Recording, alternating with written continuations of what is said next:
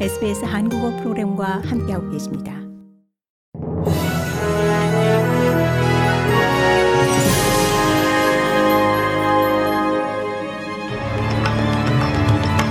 (2022년 12월 13일) 화요일 아침에 SBS 한국어 간추린 주요 뉴스입니다.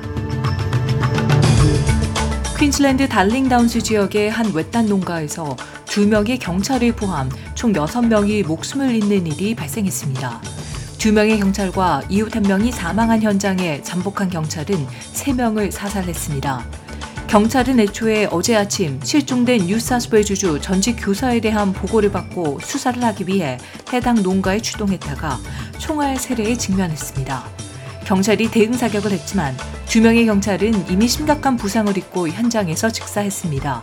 퀸즐랜드 경찰의 카트리나 캐롤 경찰청장은 지역 공동체를 안전하게 유지하기 위한 궁극적인 희생이었다고 말했습니다.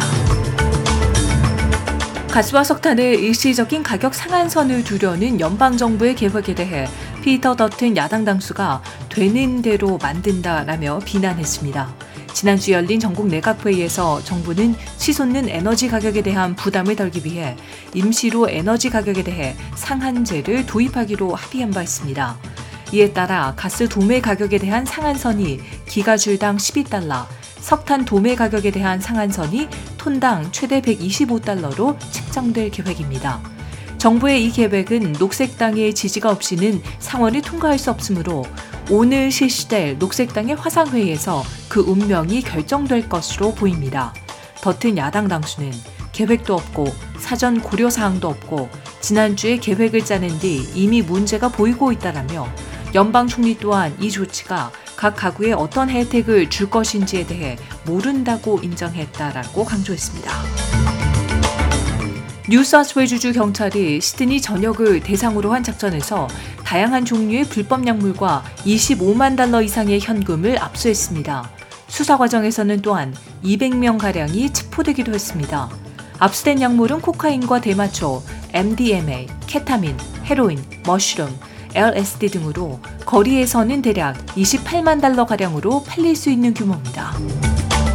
고국에서는 김건 외교부 한반도 평화교섭 본부장과 성김 미 국무부 대북 특별대표, 후나코시 다케이로 일본 외무성 아시아 대양주 국장이 오늘 인도네시아 자카르타에서 최근 한반도 상황에 대한 평가를 공유하고 북한 비핵화 문제를 논의할 예정입니다.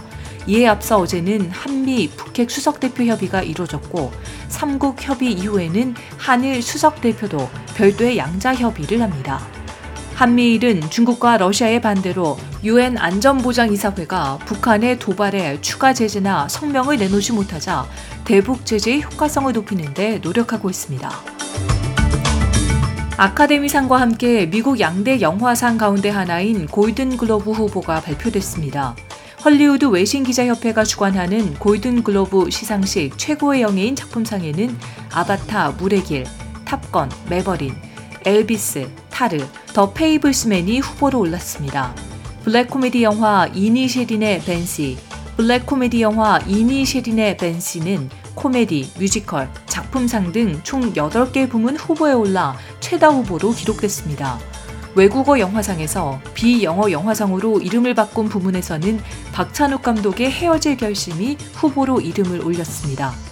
한편 골든글로브 시상식에는 2020년 봉준호 감독의 기생충이 한국 영화 최초로 외국어 영화상을 2021년에는 한국계 정이삭 감독의 미나리가 외국어 영화상을 받은 바 있습니다. 이상 2022년 12월 13일 화요일 아침에 SBS 한국어 간추린 주요 뉴스였습니다. 뉴스의 나혜인이었습니다.